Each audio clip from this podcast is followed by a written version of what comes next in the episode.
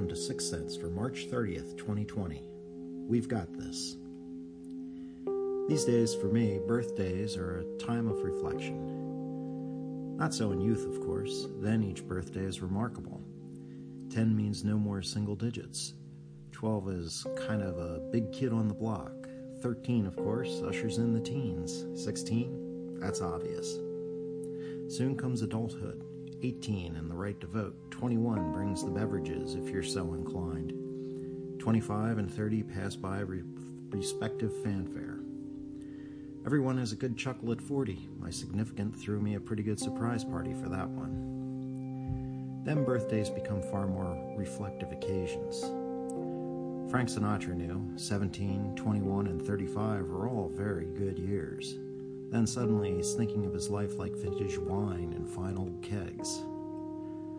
Of course, it's hard not to be reflective considering the state of affairs at the moment. Hunkered down with only necessary trips to break up the monotony. There's no going out to dinner or hanging with friends on this birthday. Had you said to me 20 years ago, heck, 20 days ago, we'd be here, I would have thought you were off your rocker. I couldn't conceive of a world where, on opening day of the baseball season, I'd be watching the 1991 Phillies Mets opening day game on YouTube because there'd be no sports. Still, there was something comfort- comforting about that game, listening to the Hall of Fame voices of Harry Kalas and Richie Ashburn, both gone now, took me back to a simpler time. The Phils were a couple of years away from the 1993 World Series squad, but much like Reggie Dunlop and his old time hockey, that game represents the grand old days of baseball of my youth. For a moment, it was that warm spring day. I was wrapping up my freshman year of college and a few weeks away from my first foray into newspapering. It got me thinking of all those other monumental moments in history where life suddenly turns on a dime Pearl Harbor, Kennedy, MLK, 9 11. We've weathered some terrible storms, and we will weather this one. Sure, it will leave its mark, but it won't all be negative.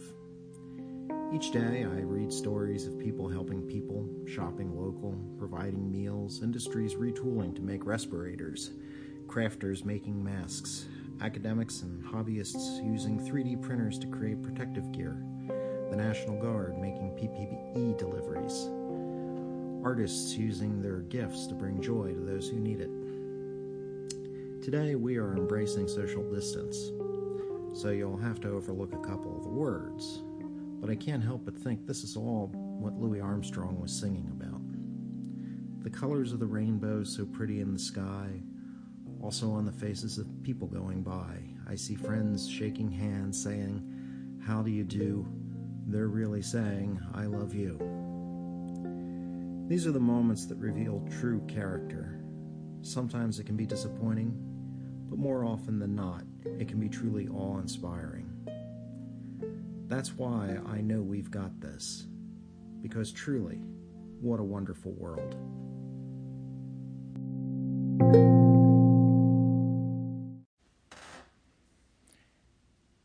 If you like what you heard, I encourage you to stop by my website at cd6.com. Sign up for the daily newsletter, see what's making news on my radar. You'll be the first to know about new columns and new podcasts. Thanks for listening.